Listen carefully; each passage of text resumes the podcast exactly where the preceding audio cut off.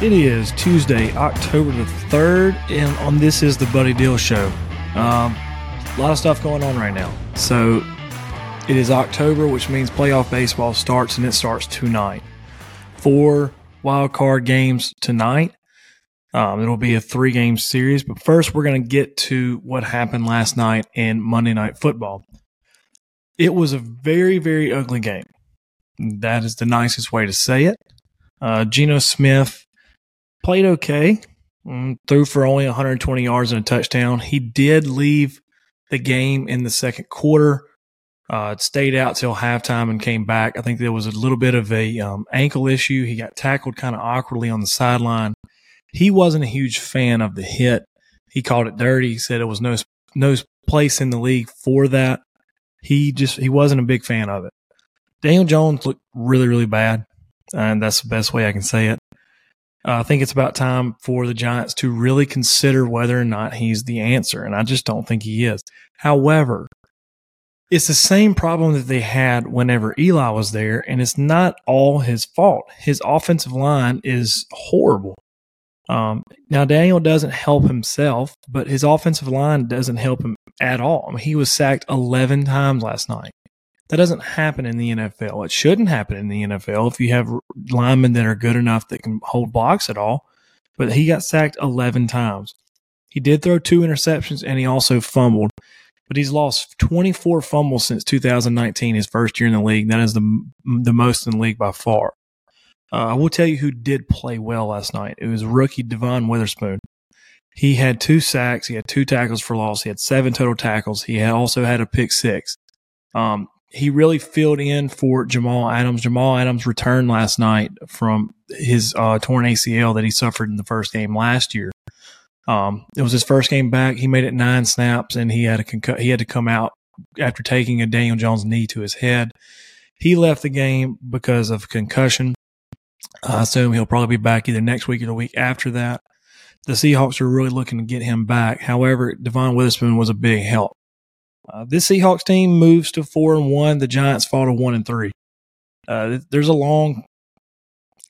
Actually, I'm sorry. The Giants are zero oh and four. That's right because, um, they they've just they don't have it. It's not a very good team. Saquon Barkley did not play. Uh, he's been banged up. It's probably because of the offensive line. The offensive line's just not been able to help him. The defense isn't a bad defense, but there's just only so much they can do. But Geno has been playing well. Uh, DK Metcalf had a solid game. He had he caught a touchdown. Um, Tyler Lockett's always really good, and uh, Kenneth Walker had him a solid game as well. They're going to be fine. They're going to be they're going to compete with the 49ers for the NFC West. I don't think they'll be able to per, I mean, pass them, but I mean, I think they're going to keep it competitive. Um, but that's about it for Monday Night Football. There wasn't a whole lot else to talk about. It just wasn't a very pretty game. But let's do let's get to baseball and it, because it's October and I can't wait for these games.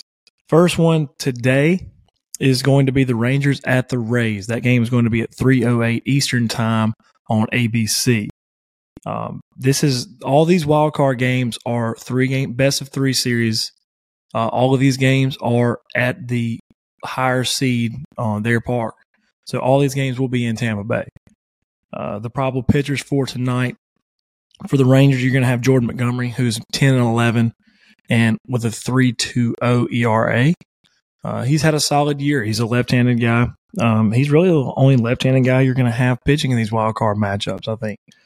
Uh, for Tampa Bay, you have uh, Cillian Murphy. Oh, I'm sorry, that's that's Tyler Glasnow, but he's ten and seven on the year. Uh, he is three five three ERA. He's been really good for for the Rays this year. Throws hard, tall, skinny, throws really hard. Has good good off speed stuff. Um, this should be a fun matchup, and I mean, there's a couple. There's a this. These both these teams are really good. Both these teams have over 95 wins. Um, this is a really kind of an unfortunate wild card matchup because these these both of these teams could compete for World Series, but obviously only one of them are going to move forward after this. Players to watch out for for the Rangers, you got to watch out for Corey Seager. He's had a really solid year. He's batting 327 with 33 home runs and 96 RBIs. He on a team that hasn't played a whole lot of playoff games because the Rangers haven't been in the playoffs very much. He is a veteran. He's a playoff veteran. He's been there with the Dodgers. He knows how to. He knows what it's like to be in these kinds of games. I think he's a really important player to watch out for. He needs to have a good game. Um, he needs to have a good series, actually. For the Rays, it's Randy Arozarena. He's the, he basically single handedly got them to the World Series back in 2020. Uh, he's had a decent year, a little bit down year for him. Uh, he's batting 254 with 23 home runs and 83 RBIs. But the main thing is that he has that playoff experience too. He's been able to make big time plays in big situations. And so I would expect him to have to make some more in this uh, best of three series. The other AL wildcard series is going to be the Blue Jays at the Twins. That game tonight, game one is at 4:38 p.m. Eastern time. That is games on ESPN. Uh, once again, the the Twins are an interesting one because they actually have the worst record out of all the AL um, playoff teams, but they won their division, so they're going to host. Uh, the Blue Jays have been solid. They've been, I mean, they, they have they played really well. They've been in the tough AL East. Um, they fought their way through it and made it to the uh, playoffs, and they're there. Uh, probably pitchers tonight for the Blue Jays. You got Kevin Gausman. He's twelve and nine this year with a three one six ERA. He's played. He's pitched really well. Um, for the Twins, it's going to be Pablo Lopez, uh, eleven and eight on the year, three point six six ERA. Uh, they're both of them are going to have to put up with solid um, lineups. I think I would give this advantage a little bit to the Blue Jays just because they have a little bit more on, in the tank for their offense. One of their those guys to watch is George Springer. Really similar to what I was just saying about Corey Seager. Uh, this team is loaded. You have Vlad Guerrero, you have Bo Bichette, you have all you have Kevin Kiermaier, who's been in a lot of different in big games, but George Springer has been that guy for the Astros when during their run where he was playing in big time games. He knows what it's like to it knows what it's like to be here. He's had a really good year. Uh, he batted 327 with 21 home runs and 72 RBIs. Remember that's out of the leadoff spot, so he hits he gets on base and also drives in runs out of the leadoff spot. Don't be surprised to see him hit a leadoff home run in this series. Uh, for the Twins, I'm going to watch out for Max Kepler. Uh, he's had a solid year, about a 260, 24 home runs, and 66 RBIs. The Minnesota's problem right now is their injuries. They have hit them and hit with the injury bug this year. Carlos Correa is been out. He has not played since September. He is expected to play. Um, we will see what happens though. Royce Lewis is, I think, questionable. Byron Buxton, I don't think is going to play either because, and so that really leaves a lot of question marks for the Twins. Not only that, the Twins have lost 18 straight playoff games, when which they would love to end that streak, but they got, they're going to need a little bit of help this this week from some guys that are relatively unknown. In the NL, uh, we got the Diamondbacks at the Brewers. Uh, this this game is going to be at 7:08 Eastern Time on ESPN two.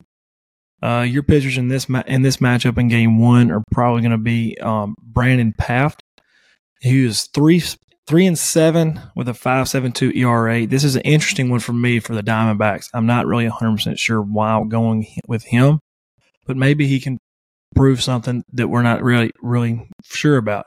My guess is is that they were trying to fight so hard to get into the playoffs to clinch a, wild card seed that they probably had to use some pitchers that they would like to start in this game, but they're probably not ready. The Brewers have had plenty of time to rest. They're going to start their guy, Corbin Burnes. However, Brandon Woodruff is this is a big news. Brandon Woodruff will not pitch in the wild card series, and it's very likely that he will not pitch the entire postseason. That's a big loss for the Brewers because he's he is by far their best pitcher. Um, but it's he's going to be sorely missed for the Brewers. Corbin Burnes is 10 and 8 on the year. He has a 3.39 ERA. He's a solid pitcher. Don't get me wrong, but he's just not quite the same as Brandon Woodruff. So we will see what um, if he can make up for that. Um, for players to watch in this one, Arizona, he's a rookie, but he's been insanely good. Corbin Carroll, he can fly.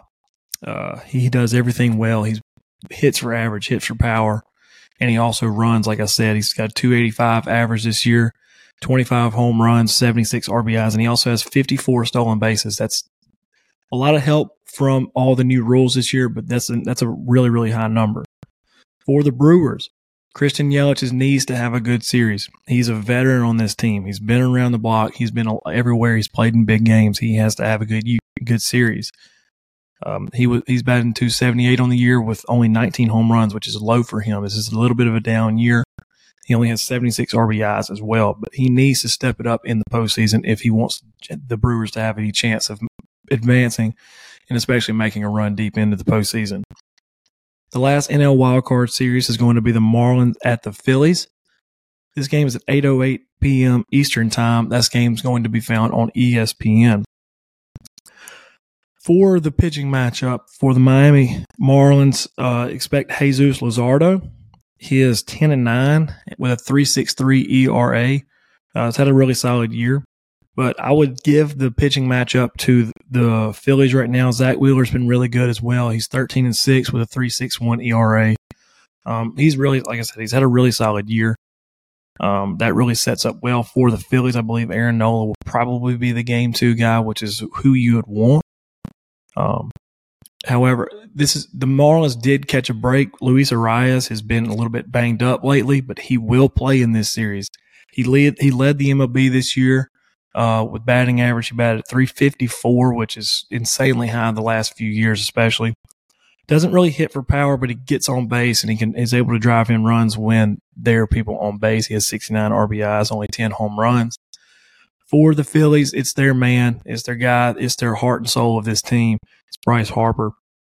He's had a really, really solid year coming off of a torn UCL.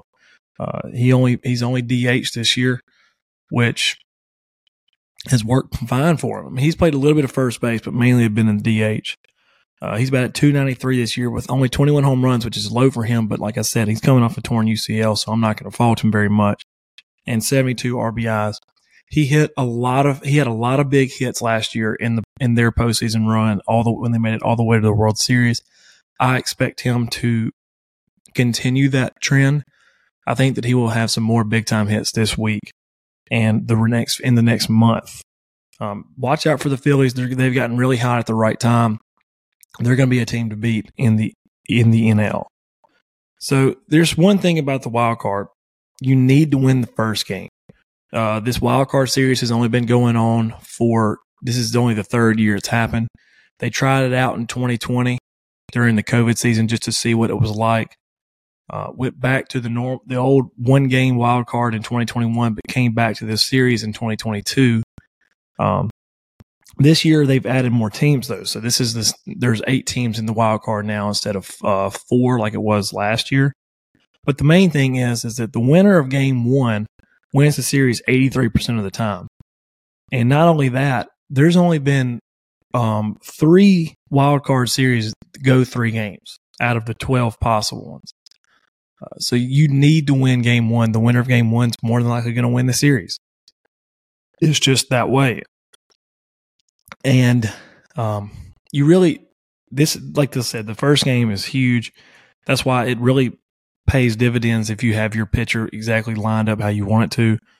That's why I'm going to give a little bit of an advantage to the Phillies here. I'm going to give an advantage to the Brewers and also the Blue Jays and um, the um, the Rangers and Rays is really interesting because those are two really good pitchers. Uh, so I'm not sure exactly where that will go, but all right, let's moving on.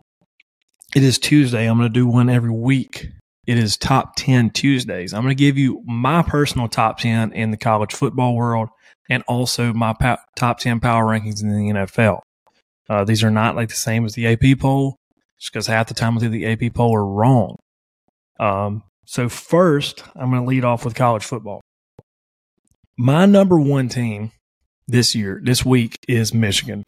They've looked really complete. They've done they've done everything they're supposed to do. I know they haven't played anybody, but they've looked really good while they've done while they've done it. My number two is going to be Texas. They had a good week this week against Kansas. They've they have the win of the year so far, in my opinion, at Alabama. Uh, that win's starting to look a little bit better. If we wait on, if we see down on my list right here, um, I'm going to drop Georgia all the way to number three.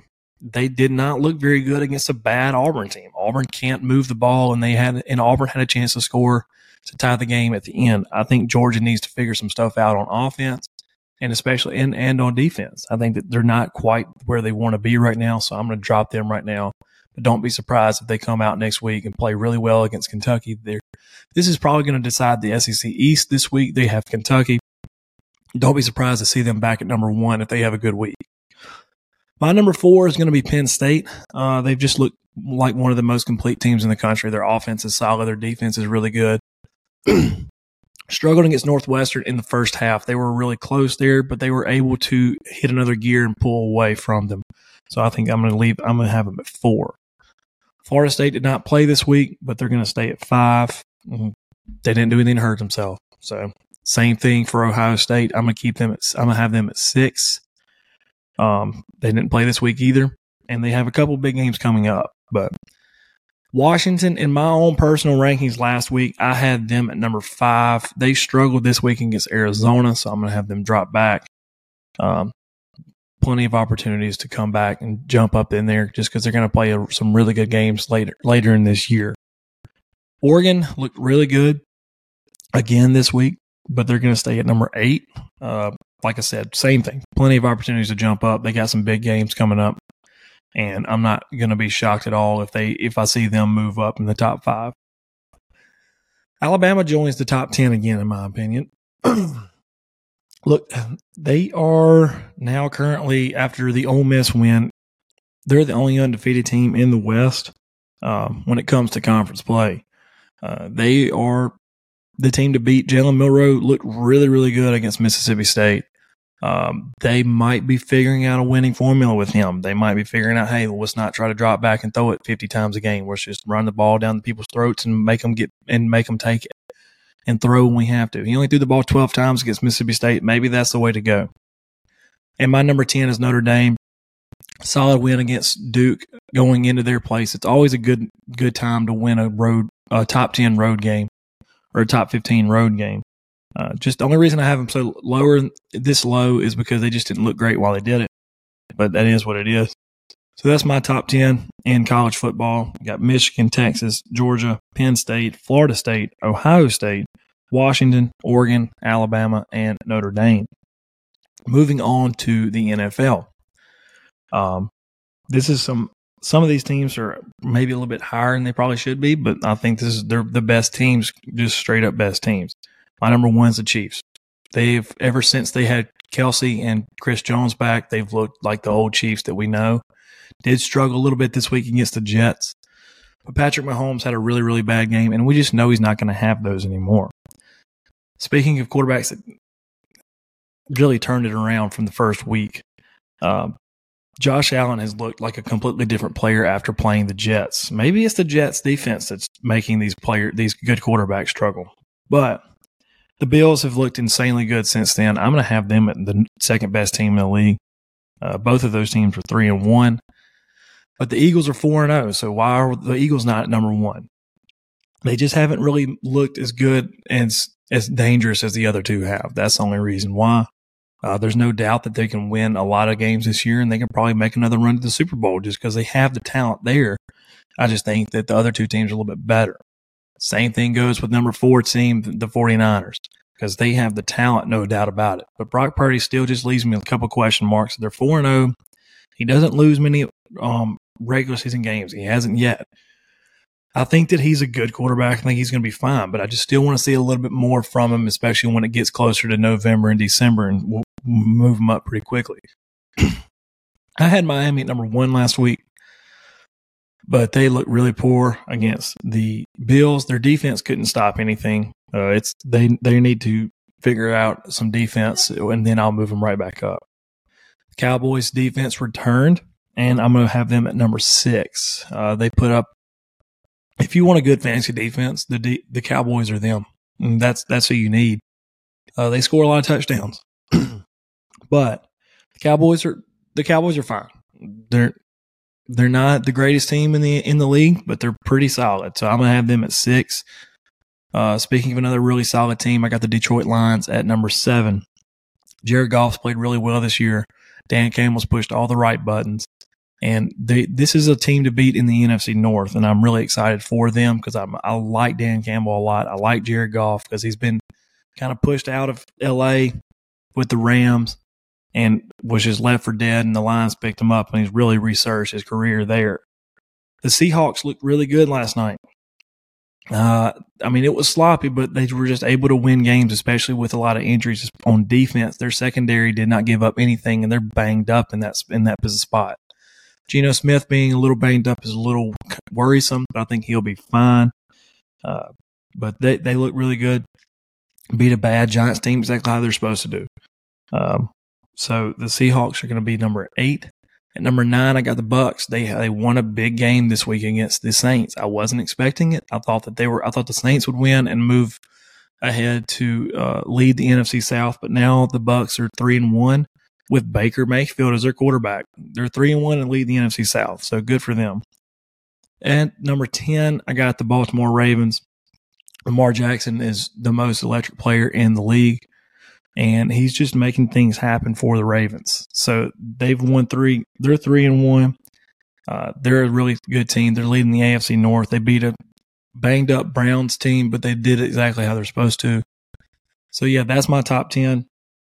I got the Chiefs, the Bills, the Eagles, 49ers, Dolphins, Cowboys, Lions, Seahawks, Bucks, and Ravens. But other than that, that's just going to about cover it this week just because I mean, we got a lot of stuff to talk about tomorrow. We're going to have, we're going to give you some recaps of the games that happened tonight in the, in the MLB, get you ready for game twos tomorrow, and may, maybe even throw out some um, good bets to take tomorrow. So, other than that, thank y'all again for joining into the Buddy Dill Show, and we will see you tomorrow.